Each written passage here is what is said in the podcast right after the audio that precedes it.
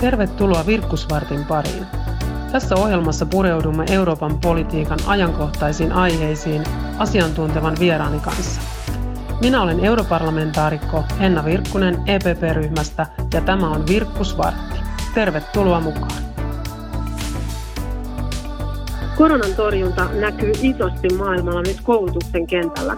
Tällä hetkellä itse asiassa 87 prosenttia maailman lapsista ja nuorista on siinä tilanteessa, että koulut on suljettu. Todella poikkeuksellinen tilanne. Soitetaan Suomen sivistystyönantajien elinkeinopolitiikasta vastaavalle johtajalle Laura Ristaselle ja kysytään, miltä tilanne Suomessa näyttää.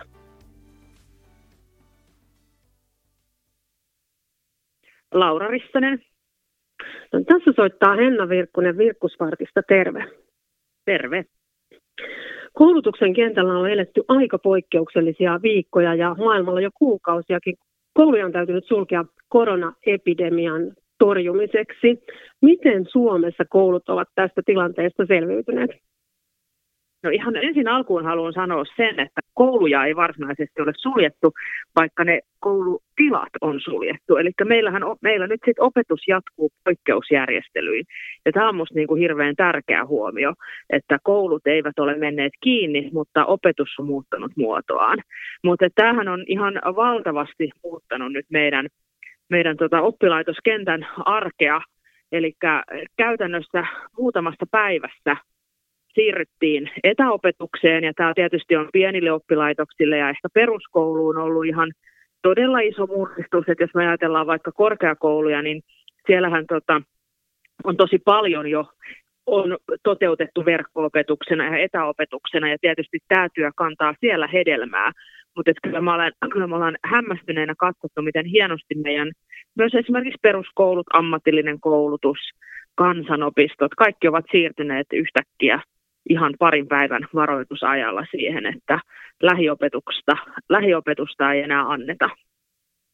Joo, tuo on varmaan semmoinen todella tärkeä asia painottaa, koska näkee, että Suomessakin edelleen on siitä välillä epäselvyyttä, että välillä vanhemmat luuli, että ikään kuin heidän tehtävänsä on nyt pitää kotikoulua, mutta edelleenkin se opettaja on se, joka opettaa, mutta nyt opetus on vaan etänä. Että totta kai vanhemmillakin on sitten, kun on pienempiä koululaisia, varmaan enemmän vastuuta just seurata sitä päivärytmiä ja varmistaa, että tehtävät tulee tehtyä, mutta kuitenkin edelleenkin päävastuu opetuksesta, niin se on opettajilla niin kuin tähänkin asti. Se on juuri näin, että meillä Suomessahan ei on, vaikka meillä on oppivelvollisuus, niin meillähän ei ole koulupakkoa, eli meillä tämmöinen kotikoulun käsite tunnetaan, mutta nyt siitä ei ole tällä hetkellä kyse, vaan kyse on tosiaan siitä, että opetus on muuttanut muotoaan ja, ja, ja sen kanssa kyllä kaikki varmasti saadaan vielä vähän harjoitella. Tässä on aika paljon ollut huolta nyt myös siitä, että kun tällaiset poikkeukselliset järjestelyt niin jatkuu useita viikkoja ja maailmalla tietysti joissain maissa jo jatkunut kuukausiakin, niin mitä se tulee tarkoittamaan kaiken kaikkiaan sitten koulutuksen laadun kannalta. Suomessakin on keskusteltu jo siitä, että nyt ei pitäisi edellyttääkään niin ikään kuin hyvä, hyvät tasosta opetusta tai odottaa, että oppimistulokset olisi niin hyviä, koska lähiopetusta ei ole saatavissa.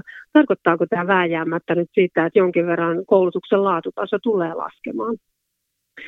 No tota, tietysti kaikkienhan pitää olla armollisia itselleen ja, ja kyllähän huoli, huoli näistä oppimiseroista kasvaa näinä poikkeuksellisina aikoina, että erityisen tuen tarpeessa olevien op, op, opiskelijoiden osalta esimerkiksi se, että miten me voidaan se oppimisen tuki järjestää, niin se on, se on iso huoli. Huomasin viime viikolla Twitterissä sellaisen, että esimerkiksi Harvardissa on päätetty, että nyt kevään aikana ei anneta arvosanoja muita kuin hyväksytty tai hylätty, mutta että tähän sitten taas meidän korkeakoulujen järjestäjät sanoivat, että totta kai voidaan edelleen arvostella, koska on kokemusta aiemminkin etä- ja verkkokurssien arvosteluista, että mutta kyllähän tämä tulee kaikilla, kaikilla tasoilla näkymään. Siinä hallituksen asetuksessa, jossa päätettiin näistä poikkeusoloista koulutuksen osalta, niin todettiin esimerkiksi ammattikorkeakoulujen yliopistojen osalta se, että, että tämä pidentää sitä maksimiopiskeluaikaa. Että tältä osalta korkeakouluopiskelijat saavat helpotusta, että ei ole pakko pusertaa siihen määrit, määritettyyn maksimiopiskeluaikaan omia opintojaan. Että tavallaan siinä jo varauduttiin sitten siihen, että ihan kaikki ei mene niin kuin on ehkä aikaisemmin, aikaisemmin suunniteltu. Mutta, kyllä, mutta, että kyllä, mutta kyllä siis sekä lasten että aikuisten pitää tässä tilanteessa olla itselleen armollisia. Ja sitten on tietysti olemassa myös sellaista opetusta, jota ei voi järjestää etänä. Että jos me ajatellaan vaikka ammatillisessa koulutuksessa jotain ähm, kokkiopetusta tai, tai tota, semmoisia niin vähän haastavampia tilanteita, niin, niin näitä oppimistilanteita on sitten pakko siirtää myöhemmäksi. Eli käytännössä on niin, että osalla opetus tulee nyt ja opinnot tulee tästä jonkin verran viivästymään. Siihen annetaan nyt lisää aikaa ja toisaalta pienempien oppilaiden osalta Suomessa on jo todettukin, että varmasti tarvitaan tällaista erityistä tukea nyt sitten ja vähän parempaa resurssointia osalle oppilaista nyt myöhemmin, kun palataan sitten normaalisti lähiopetukseen.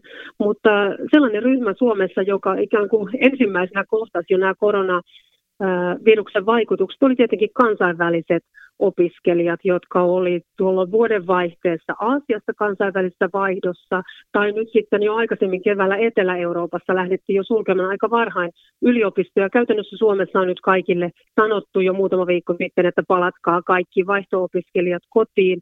Onko heidän osaltaan tehty nyt mitään linjausta siitä, että mitä tälle vaihtojaksolle nyt tapahtuu, että käytännössä menikö se heidän osaltaan nyt mynkään tämä koko vaihto näiltä opiskelijoilta, jotka oli, oli maailmalla Erasmus-vaihdossa tai kauempanakin tämän koronakriisin aikana. No sehän riippuu tietysti ihan siitä korkeakoulusta, missä he ovat olleet vaihdossa, että onko siellä pystytty järjestämään sitten tämä etäopiskelumahdollisuus.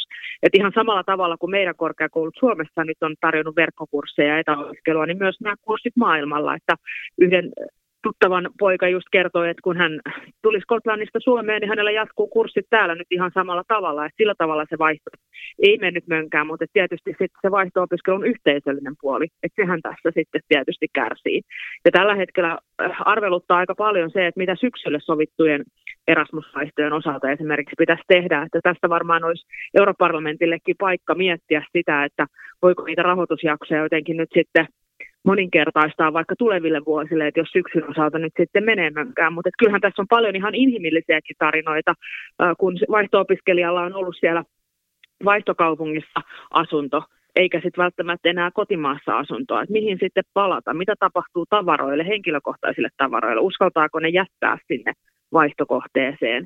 E, et nää, tässä on paljon kysymyksiä ja ihan samalla tavalla yhden korkeakoulun rehtorin kanssa juttelin jo helmikuussa, jolloin koronasta ei Suomessa pahemmin vielä, vielä niin kuin ollut jälkeäkään, että kuinka hänen, hän oli joutunut kieltämään opiskelijoilta Kiinaan matkustamisen ja oli ollut vähän vihaisia, vihaisia viestejä sen suhteen, että miksi nyt tämä piti kieltää, mutta eiköhän se nyt ymmärretä, että ymmärretään, että näin on.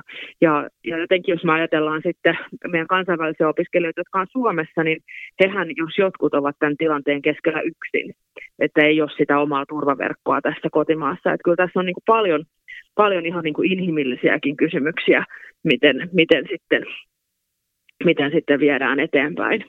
Ja, ja yksi iso ryhmä, jotka ovat olleet huolestuneita tästä tilanteesta, on koulutusvientiyritykset koulutusvientihän, siitähän odotetaan Suomelle yhtä isoa kasvusektoria, mutta tällä hetkellä koko toiminta on melkein jäissä lukuun ottamatta muutamia verkko-opetusta tarjoavia tai, tai, tai jotain tämmöistä niin kuin edtechiä toteuttavia yrityksiä.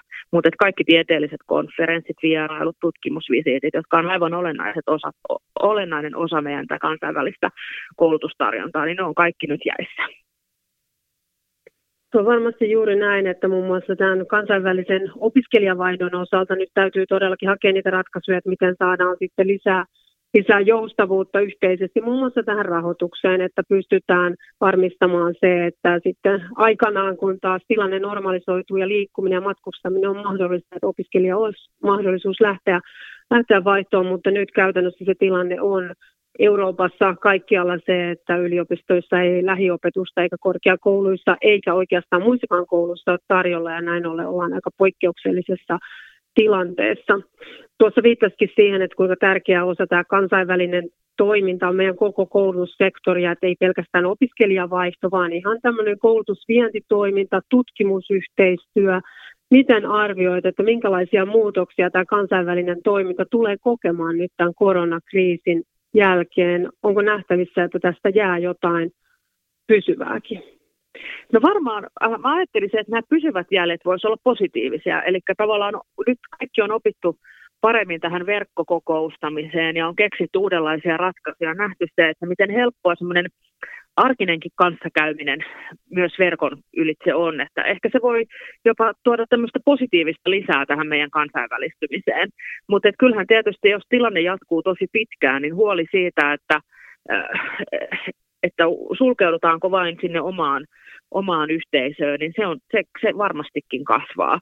Ja samalla sitten tietysti, että jos meillä esimerkiksi meidän monet koulutusvientiyritykset ei että heille käy niin, että he eivät selviä tästä, he eivät pääse tästä tilanteesta yli, niin joudutaanko me aloittamaan sitten sieltä ihan nollasta, ja se ei olisi kyllä missään nimessä hyväksi. Sivistystyönantajien elinkeinopolitiikasta vastaava johtaja Laura Rissanen mitä sanoisit tässä tilanteessa nyt, kun meillä on näköpiirissä, että koronaviruksen torjunta tai tulee edelleen jatkumaan viikkoja ja kuukausia sekä Suomen että Euroopan tasolla ja kansainvälisestikin. Mitkä nyt on ne tärkeimmät asiat, mihin pitää kiinnittää huomiota, että me voitaisiin näissäkin poikkeusolosuhteissa varmistaa hyvä koulutuksen ja opetuksen laatu? Ja kyllä minusta tärkeintä on muistaa se, että osaamiseen kannattaa investoida. Tutkimusta ja kehitystä kehitystoimintaa ja innovaatioiden kehittämistä, sitä pitää tukea. Sehän oli se keino, millä Suomikin sitten sieltä 90-luvun lamasta, lamasta selvisi. Et me, meidän pitää löytää ne keinot, joilla me tuetaan meidän lapsia ja nuoria näiden poikkeusolojen jälkeen. Pitää varmasti vahvistaa erilaisia erilaisia tuen muotoja sitten, kun palaan, palataan niin sanottuun normaaliin. Ja, ja pidetään kirkkaana mielessä se, että, että Suomen, Suomen ää, pääomat ovat niitä meidän pääomia. Eli sen takia se osaamisen, osaamiseen investoiminen on niin val, valtavan tärkeää.